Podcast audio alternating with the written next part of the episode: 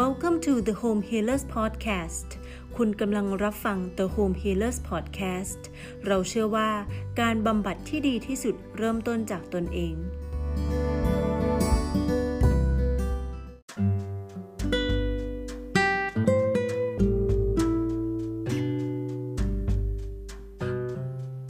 อาสวัสดีค่ะ กลับมาแล้วนะคะกับพอดแคสต์ แล้ววันนี้เราจริงๆเรามี ไลฟ์ไปพร้อมกันเลยแล้วกับพอดแคสต์ความรู้สึกมันก็จะตื่นเต้นในหน่อยอุปกรณ์อุปกรณ์ จริงๆ ยังใช้ไม่ค่อยคล่องเท่าไหร่นะคะ แต่ว่าหวังว่าวันนี้เราจะผ่านกันไปได้ด้วยดี แนะนำตัวเองอีกครั้งนะคะ ชื่อแซลลี่นะคะ เป็น founder ของ The Home Healers วันนี้เราจะมาคุยกันต่อนะคะ ในส่วนของออบทที่ 10 ละ ในหนังสือเรื่อง The Monk Who Sold His Ferraris นะคะ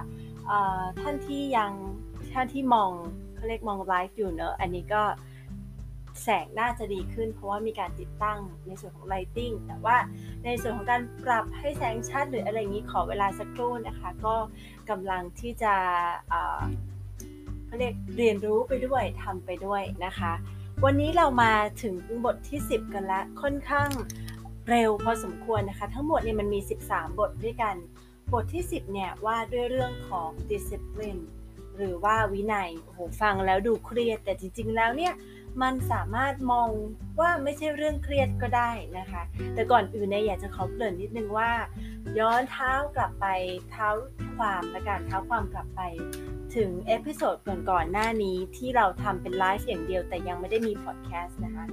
เราเล่าไปจนถึงตอนที่ทางคุณจูเลียนมันเทลเนี่ยมีอธิบายเเขาเรียกว่า เรื่องเล่า เรื่องเล่าจากนักบวชในหมู่บ้านซีวันนานะคะ ดังนี้นะ เราทบทวนกันนิดหนึ่งเรื่องเล่าบอกว่า ให้คุณลองหลับตาลง และจินตนาการตาม คุณกำลังเห็นภาพตัวเอง นั่งอยู่ท่ามกลางพืชพันธุ์สีเขียวขจี ในสวนแห่งนี้เต็มไปด้วยดอกไม้นานาชนิดที่มีความสวยงามไม่แพ้กัน บรรยากาศรอบๆ เงียบสงบปราศจากสิ่งรบกวน คุณไม่รู้สึกเร่งรีบใด ๆ ผ่อนคลายเหมือนโลกใบนี้เป็นของคุณ และคุณจะใช้เวลากับมันให้นานเท่าไหร่ก็ได้ คุณมองทอดสายตาไกลออกไปอีกหน่อย คุณจะพบกับประภาคารสีแดง สูงหกชั้นตั้งตระงานอยู่กลางสวน และทันใดนั้นเองก็มีเสียงดังออกมาจากฐานของประภาคาร สิ่งที่คุณเห็นก็คือร่างของนักมวยปล้ำซูโม่สูง 9 ฟุต หนัก 900 ปอนด์เดิมตุ้มตะตุ้มตุ้ยออกมากลางสวน และนักมวยปล้ำซูโม่นั้นเอง ณบริเวณ ของสวนของเขาก็มีเส้นลวดเนาะขดอยู่เพื่อปิดบังอวัยวะของเขานั่นเอง ขอ pause ไว้ตรงนี้เรื่องเล่ายังไม่จบนะคะ ทำไมถึง pause ไว้ เราใน episode ก่อนหน้านี้ค่ะ เราได้มีการกล่าวถึงเขาเรียก symbols หรือสัญลักษณ์ของเรื่องเล่านี้ไปแล้วนะคะ ทั้งหมด 3 สัญลักษณ์ด้วยกัน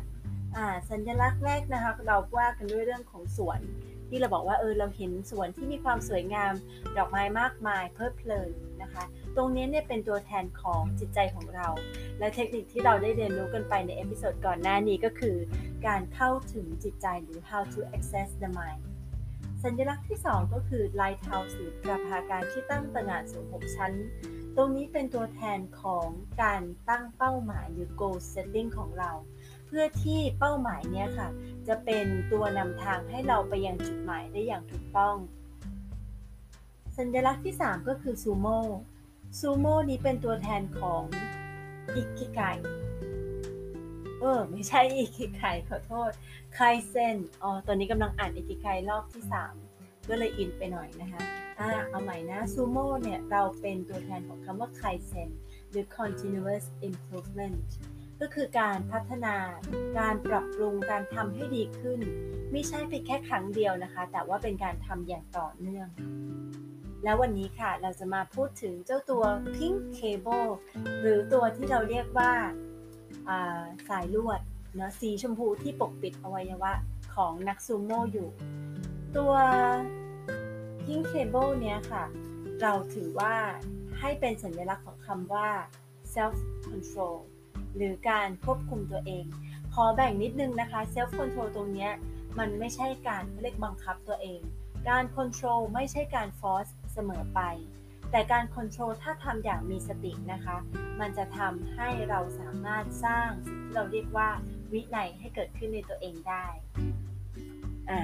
ตัดมาที่ฉากของในหนังสือเรื่อง uh, The Monk Who Sold His Ferraris นะคะ โดยคุณโรบินชามา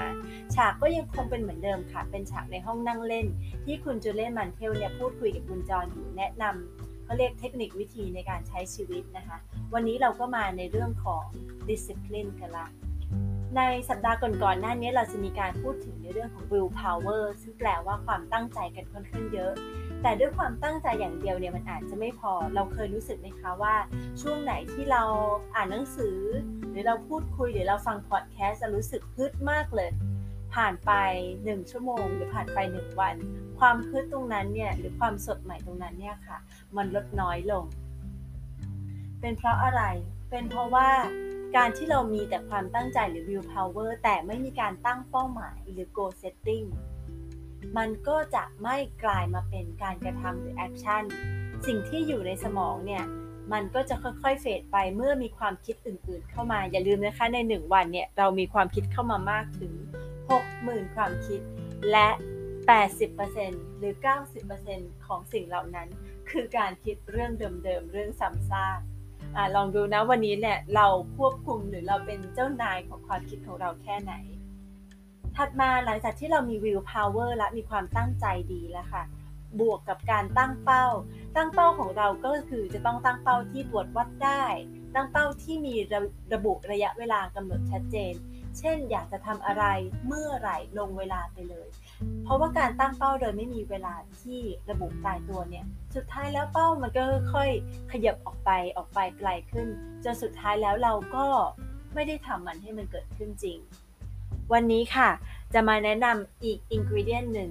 นะคะอินกิเดียนก็คือเหมือนสูตรสำเร็จอีกตัวหนึ่งที่เมื่อบวกกับ will power บวกกับ goals หรือการตั้งเป้าแล้วเนี่ย มันจะทำให้เกิดสิ่งที่เรียกว่าวินัย ingredient ตัวนั้นนะคะเรียกว่า repetition คือการทำซ้ำๆซ้ำๆไปอ่าแต่บางคนก็อาจจะบอกว่า เอ๊แต่ถ้าวันนี้เราตั้งเป้าหมาย แล้วก็ทำซ้ำๆมันจะไม่ถึงไม่ไม่เกิดวินัยเหรอ ไม่นำไปสู่ดิสซิ p ลินเหรอ ในความรู้สึกของแซลลี่เนาะแซนดี้มองว่าตรงเนี้ยมันมันไม่ไปผิดที่เราจะมีเขาเรียกมีการตั้งเป้า แล้วก็มีการทำซ้ำๆ แต่สุดท้ายแล้วอะค่ะ มันจะกลายเป็นสิ่งที่เรียกว่ารูทีนคือทำวนไป วนไปเรื่อยๆ จนบางครั้งเราก็ไม่รู้ว่าเราทำทำไม สุดท้ายแล้วเมื่อเราตอบโจทย์ตัวเองไม่ได้ว่า เราทำไปทำไมมันมีประโยชน์อะไร มันก็จะเลิกทำเอาซะดื้อๆถูกไหมคะ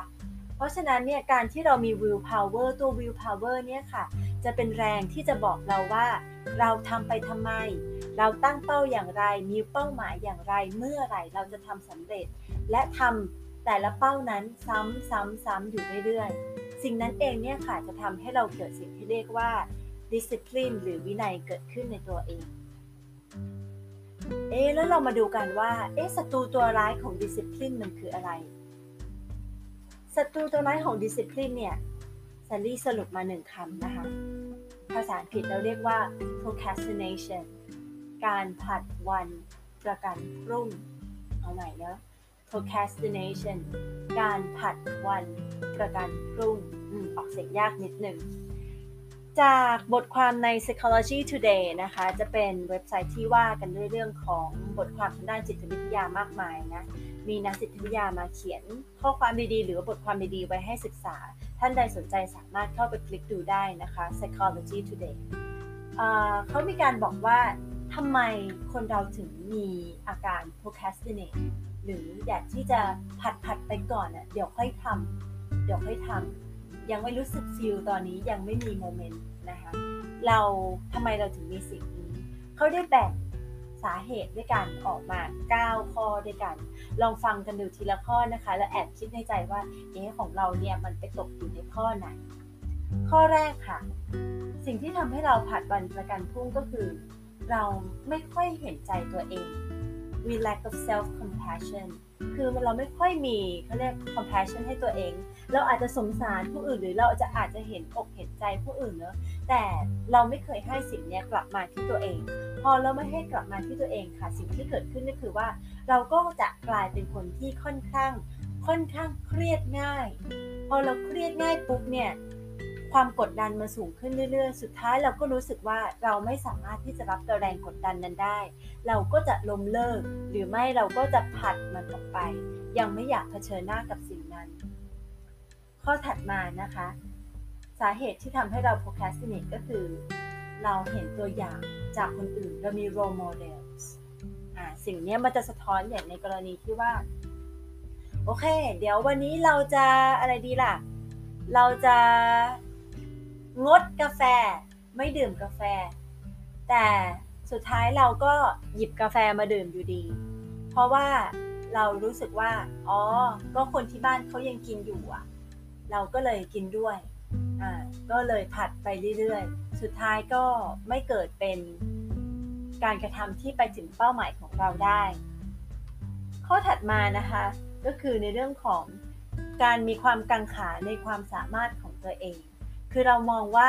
เราอยากทำอะไรแต่ว่าเราไม่มั่นใจอะว่าเราทำได้ มันจะดีเหรอฉันจะเก่งเหรอฉันจะทำได้เหรอในอาทิตย์นี้ค่ะแซลลี่มีได้คุยกับนักเรียนผู้ฝึกโยคะอยู่ท่านหนึ่งนักเรียนผู้ฝึกโยคะบอกว่าเออเนี่ยเห็นแซลลี่ค่อยๆ เริ่มมาทำเพจ The Home Healers เริ่มทำพอดแคสต์เริ่มมีช็อปเริ่มทำธุรกิจให้มันเป็นรูปเป็นร่างมากขึ้น คือเขามองจากคนภายนอกเขาเรียกมองจากสายตาคนภายนอกเนี่ยมันเห็น progression เห็นการเติบโตขึ้นทีละ step ทีละ step เขาอยากทำมั่ง แต่วันนี้เขาเขารู้สึกว่าเขายังไม่ได้ลงมือทำสักทีเขาคิดว่าเขาทำไม่ได้อ่าตรงเนี้ยมันคือสิ่งที่เราเรียกว่า self doubt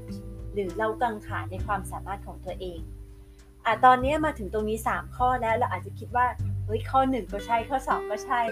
ข้อ 3 ก็มีเอี่ยวอย่างเงี้ยอาจจะเก็บไว้ก่อนนะคะ ในเซสชันถัดไปเนี่ยเดี๋ยวซารี่จะมาแนะนำว่า แล้วเราจะ tackle หรือจัดการกับคำว่า procrastinate อย่างไร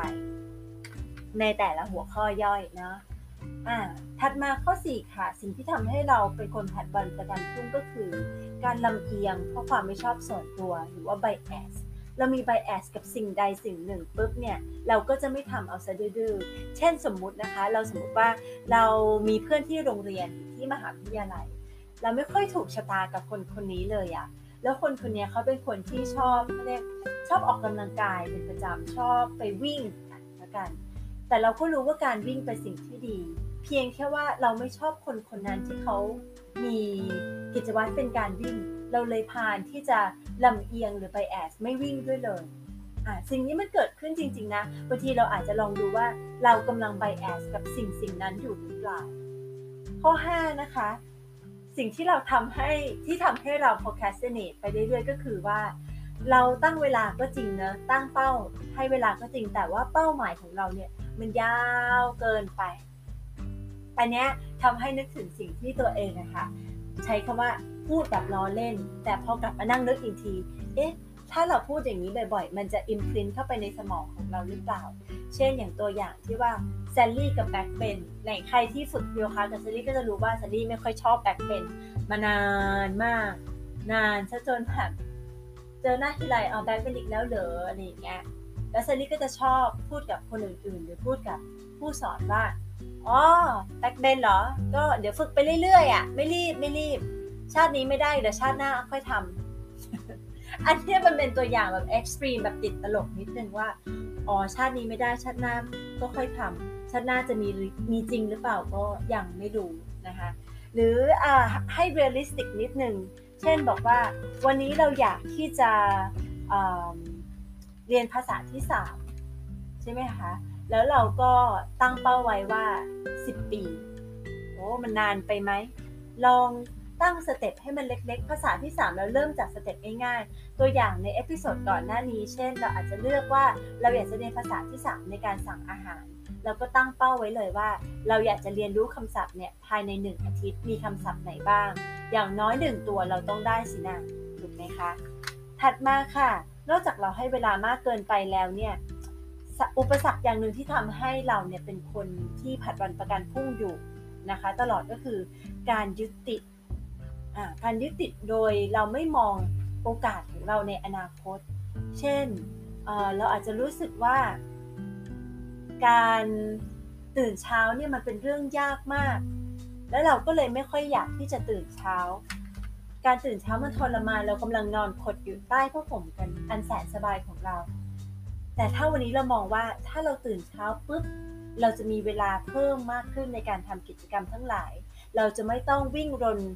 เขาเรียกลุกลี้ลุกรนหรือว่ารีบซะจนลบทำให้ช่วงเวลาเช้าๆของเราเนี่ยมันเริ่มต้นด้วยความรีบ เมื่อไปถึงสักเที่ยง เมื่อไปถึงสักบ่ายเราก็หมดแรงแล้ว แต่ถ้าเราเริ่มต้นให้เวลาตัวเองมากขึ้น เขาเรียกว่า slow morning ในถ้าเราเริ่มต้นได้ดีใช่ไหมคะทำอะไรช้าๆ โดยไม่ต้องรีบรนมากเนี่ย ในเวลาที่เหลือในทั้งในทั้งวันของเราเนี่ยค่ะ เราจะมี energy มากพอ ถัดมาเกี่ยวข้องกันนิดนึงเนาะหลังจากที่ว่าเรายึดติดเนี่ยไม่มองโอกาสด้านบวกในอนาคต มันจะมาในเรื่องที่ว่าเราเป็นคนที่ยึดติดกับอดีตจนซึมเศร้าไปหรือเปล่า จนทำให้เรารู้สึกว่าสิ่งที่อยู่กับเราณปัจจุบันเนี่ยเราไม่อยากทำเอาผัดผัดไปก่อน หรือถ้าเราไม่ใช่ซึมเศร้าด้วยการยึดติดกับอดีต เรายึดติดกับอนาคตในแง่ลบไหม มันต่างกันนะคะ เมื่อกี้เนี้ยที่บอกว่าเราไม่คิดถึงอนาคต การคิดถึงอนาคตที่พูดถึงเนี่ยค่ะ เป็นอนาคตแง่บวก แต่ถ้าวันนี้เรามองหรือเราจ้องจดจ่อไปที่อนาคตที่เป็นแง่ลบปุ๊บเนี่ย ตรงนี้เราเรียกว่าวิตกกังวลเนาะหรือ anxiety ให้ลองเช็คดูนะว่า เอ๊ะเรามีอาการของการซึมเศร้าไหม หรือว่าเรามีอาการของการวิตกกังวลไหม วิธีแก้ง่าย ๆ เลยอะแอบกระซิบนิดนึงกลับมาอยู่กับปัจจุบันอยู่กับลมหายใจอยู่กับสิ่งที่อยู่ตรงหน้าและคนตรงหน้านะคะ ถัดมาค่ะ อีกอันนึงที่ทำให้เราเนี่ยกลายเป็นคนที่คอยจะผัดไปเรื่อยๆ อยู่ก็คือว่า เรามักจะเป็นคนที่มองหาความสมบูรณ์แบบ ถ้าวันนี้มันยังไม่สมบูรณ์แบบ หรือทุกอย่างมันยังไม่พร้อมฉันจะไม่เริ่ม เช่น อย่างการทำพอดแคสต์ในวันนี้พร้อมกับการทำไลฟ์ไปด้วยเนี่ย ถ้าวันนี้แซลลี่บอกว่าโอ้แซลลี่ไม่มีระบบเครื่องเสียงที่เต็มที่สามารถใส่ sound effect ได้แซลลี่จะไม่เริ่มพอดแคสต์นี้แล้วก็ไลฟ์นี้ก็คงจะไม่ได้เริ่มเช่นเดียวกันนะคะอ่าถัดมาในในข้อสุดท้ายนะคะ เป็นสิ่งที่ทำให้เรากลายเป็นคนผัดวันประกันพรุ่งก็คือ คติที่เราบอกว่า เราจะไม่ทน โอ้สีจะไม่ทนไม่ใช่สีทนได้นะสีจะไม่ทนคำว่าที่เราบอกตัวเองซ้ำๆว่า เราจะไม่ทน ฉันมีสิทธิ์เลือกเราจะไม่ทน บางครั้งค่ะการมีสิทธิ์เลือกเนี่ยเป็นสิ่งที่ดี แต่ก่อนที่จะเลือกให้ลองดูว่า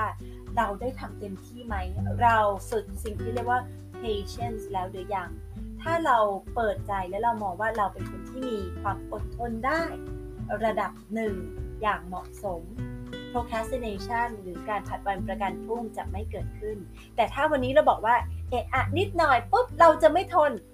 เราก็จะผัดสิ่งที่เป็นเป้าหมายของเราไปเรื่อยๆนะคะเจลลี่จำได้ว่าในสมัยเด็กๆเนี่ยผู้ใหญ่ก็คือเคยสอนแหละเรียกมาสอนว่า เออ ถ้าอยากโตขึ้นอะ่ะแล้วอยากประสบความสำเร็จอะ่ะให้ตั้งใจทำให้มีความอดทน อย่าเป็นคนเหยียบขี้ไก่ไม่ฟองสิ่งนี้มันจำมาตั้งแต่เด็กจนโตจนเราก็เลยติดมาเป็นนิสัยว่าเฮ้ยเราจะเป็นคนที่ persistent คือลองทำทำเต็มที่ได้ไม่ได้เราค่อยว่ากัน ถ้าไม่ได้เราเรียนรู้อะไรแล้ว move on อะเมื่อกล่าวมาถึงตรงนี้ค่ะว่า procrastination เนี่ยมันจะเป็นตัวขัดขวาง ทำให้เราไม่สามารถเกิด discipline หรือเกิดวินัยได้ งั้นเรามาดูวิธีการที่เราจะจัดการกับเจ้าตัว procrastination เพื่อสร้างวินัยให้เรากันค่ะ จากในหนังสือนี้นะคะก็คือในเรื่อง The Monk Who Sold His Ferraris เนี่ย คุณจูเลียนมันเทลก็เล่าให้ฟังว่าวิธีการหนึ่งค่ะ ที่จะทำให้เราสามารถมีวินัยได้ก็คือว่า ทุก ๆ ครั้งที่เราอยากที่จะเขาเรียกหรือไม่ใช่อยากสิทุก ๆ ครั้งที่เราถึงกำหนดว่าจะต้องทำอะไร หรือบรรลุเป้าหมายไหนเนี่ยค่ะ ก่อนอื่นเลยให้เราคิดทบทวน will power ของเราก่อน strong will ของเราก่อนว่า เราทำเพราะอะไร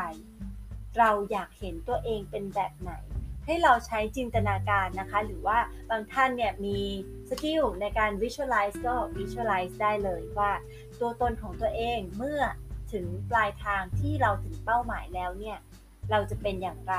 เช่น สมมุติว่าแซลลี่ตั้งเป้าหมายให้ตัวเองไว้ว่าจะสามารถสร้างธุรกิจเล็กๆ ที่เป็นประโยชน์กับตัวเองและเป็นประโยชน์กับผู้ฟังนะคะในด้านการศาสตร์ของการใช้ชีวิต ภายในระยะเวลา 5 ปีนี้ซันลี่จะต้องมีสมมุตินะคะ follower ทั้งหมด 1 ล้านคน โอ้หลักจะต้องเอมให้ หนึ่งล้านคนอะเซลี่ก็เริ่มจินตนาการละ visualize ว่าเอ้ยณตอนนี้น่ะเราจะเป็นยังไง เราจะกลายเป็นคนที่เป็นคนยุ่งจนสุดท้ายแล้ว เราไม่สามารถเป็นคนที่ reflect ความความคนที่ reflect เรียกศาสตร์ของการใช้ชีวิตได้ หรือแซลลี่เลือกที่จะเป็นคนที่สามารถ balance ชีวิต วันนี้มีความสุข และวันนี้มีความทุกข์และเรารู้และเราอยู่ไปกับมันนะคะ ให้เรา imagine สิ่งนั้นไว้ ว่าในอนาคตเมื่อปลายทางเมื่อเราถึงเป้าหมายของเราแล้วเนี่ยเราจะเป็นอย่างไร เทคนิคที่2นะคะไปต่อกันเลยก็คือเรื่องของ two minutes rule two minutes rule เนี่ยไม่ได้อยู่ในหนังสือเล่มนี้นะ แต่ซันนี่ไปค้นมาเพิ่ม เป็นบทความนะคะการเขียนของคุณเดวิดแอลเลนเนาะซึ่งเป็นผู้ประพันธ์แล้วก็เป็นที่ปรึกษาในเรื่องของ productivity คุณเดวิดแอลเลนได้บอกว่า เมื่อเราตั้งเป้าแล้วเนี่ยค่ะ ให้เรา break down มันลงมาอ่าว่า goal ท้ายสุดหน้าตามันเป็นแบบไหน แล้วก่อนจะไปถึงท้ายสุดเนี่ย ให้เรา break down ลงมาเป็นสเต็ปทีละสเต็ปทีละสเต็ปกว่าเราจะไปถึงตรงนั้นน่ะเราต้องทำอะไรบ้าง break down มาจนถึงสเต็ปขั้นแรก แล้วก่อนที่เราจะทำสเต็ปขั้นแรกเนี่ยค่ะ เราอาจจะรู้สึกแบบเอออยากจะ procrastinate นะอยากจะผัดมันออกไปหรือเริ่มหาเหตุผลเข้ามาทำให้ตัวเองรู้สึกว่าฉันจะไม่ทำ คุณมีเวลาเพียงแค่ 2 นาที รีบทำให้มันจบ พอคุณทำจบปุ๊บ คุณก็มีเวลาอีก 2 นาทีนะคะ ในการที่จะเตรียมตัวเพื่อทำสเต็ปถัดไปทำไปทำมาทำไปทำมา อ้าวทำได้จนจบในเป้าหมายที่เราตั้งไว้ เช่นสมมติว่าบางคนมองว่าเอยอยากจะตื่นเช้าจ้ะอยากจะตื่นเช้าแบบสักตีห้าเนาะ เอามาฝึกโยคะทุกๆวัน สเต็ปแรกเลยค่ะ เบรกดาวมา ใส่ชุดโยคะ แล้วหรือยัง 2 นาที สวมหัวสวมกางเกงลุยนะคะหรือบางคนอาจจะมองว่าเอ้ยอยากจะฝึกโยคะนี่แหละ ใส่เสื้อนอนเลยรอเสร็จปุ๊บกลิ้งตัวเองลงมาอ้าวสองนาทีนี้กลางแมทแล้วพาตัวเองขึ้นมายืนบนแมทลองดูสิคะว่าถ้าพาตัวเองขึ้นมายืนบนแมทแล้วต่อให้สลึมสลือหรือตาเปิดข้างเดียวเนี่ย มันจะไปต่อไม่ได้จริงๆหรือแซลลี่ลองทำแล้วนะ เคยเหมือนกัน ตานี่แบบว่าลืมอยู่ข้างเดียว down dog เอย ตานี่สองข้างแทบจะปิด แต่ก็เขาเรียกพาตัวเองไปจนจบได้ในวันนั้นนะคะน่ะเทคนิคถัดไป ก็คือกลับมาที่หนังสือแป๊บหนึ่งคุณจูเลียนแมนเทิลก็เลยบอกว่าอะจอนจอนอยากจะเป็นคนมีดิสซิ p ลินใช่ไหมอยากมีวินัยงั้น you เอา mantra เอาคาถานี้ไปท่องคาถานี้ไม่ใช่คาถามหาเฮงหรือมหารวยอะไรคาถาเนี้ยค่ะ มันเป็นคาถาที่ปลุกใจของเรานั่นเอง โดยคาถานี้นะคะ หรือมันตราเนี้ยเราจะต้องอ่านออกเสียงอ่าทำไมถึงต้องอ่านออกเสียง เพราะว่า words หรือคำพูดนะคะ โดยเฉพาะคำพูดที่เราเปล่งออกมาให้หู และให้สมองได้ยินเนี่ย เราถือว่าเป็นสิ่งที่เป็นแรงโน้มน้าวใจที่ดีที่สุด พูดบ่อยๆ พูดซ้ำๆ พูดให้ตัวเองได้ยิน พูดตัวเองให้ได้เขาเรียกท่องให้ได้ขึ้นใจ อะคำคาถานี้นะคะมีดังนี้ I am more than I appear to be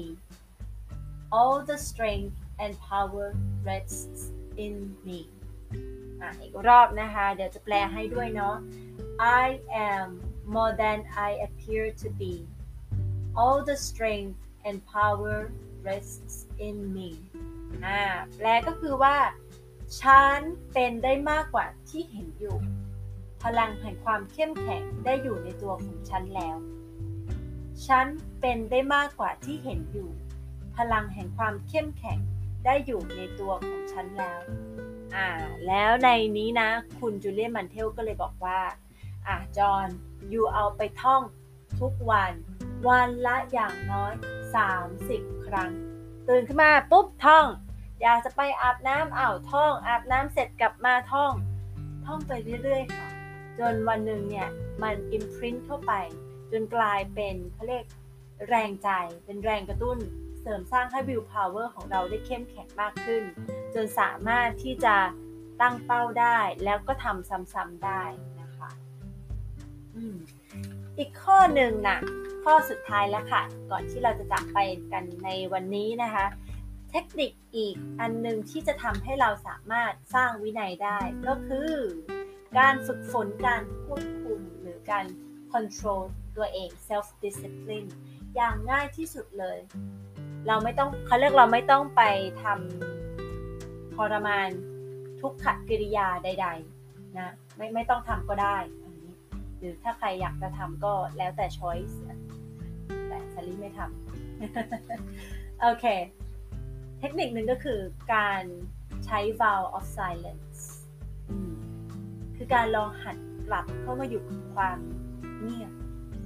vow of silence เป็นยังไงก็คือเราปิดวาจาค่ะ เราไม่พูดนะคะ หรือถ้าจะพูด เราจะพูดณเวลาที่จำเป็น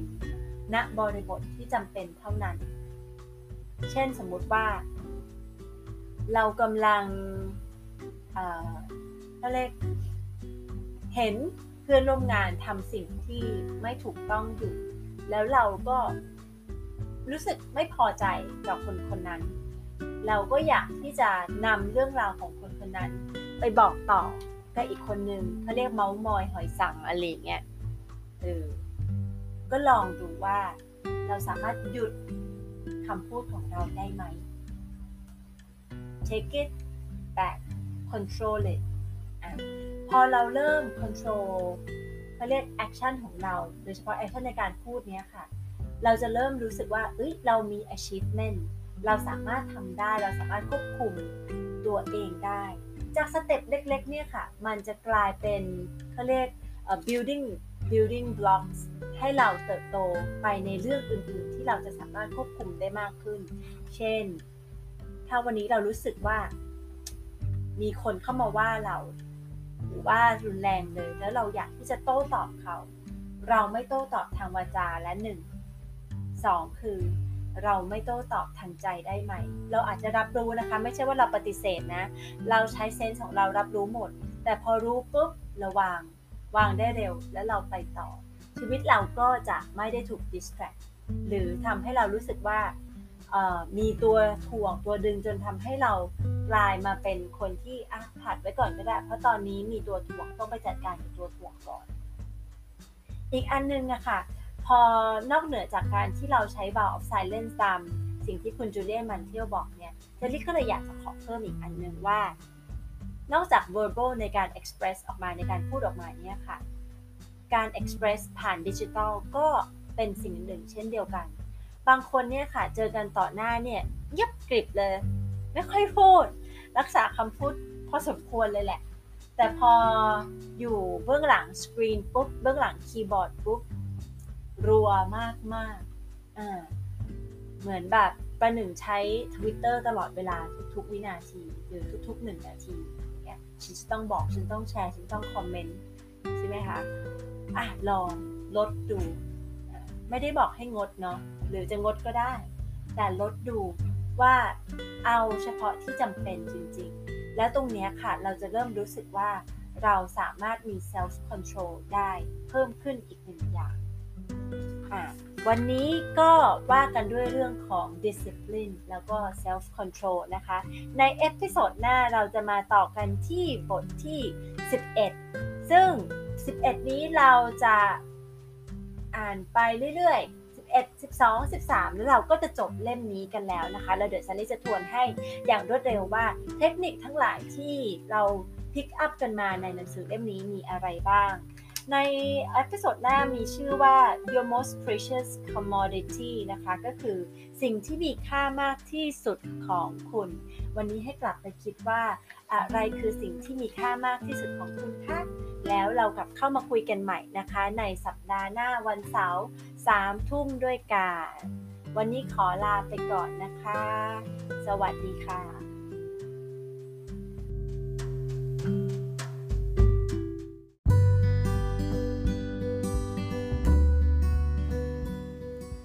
ติดตามโพสต์อัปเดตได้ที่ Facebook และ Instagram The Home Healers สำหรับท่านที่ชอบฟังบทความทางพอดแคสต์ สามารถติดตามผลงานของเราได้ที่ Spotify และ Google Podcast The Home Healers แล้วพบกันนะคะใน episode หน้า เพราะเราเชื่อว่าการบำบัดที่ดีที่สุดเริ่มต้นจากตัวเอง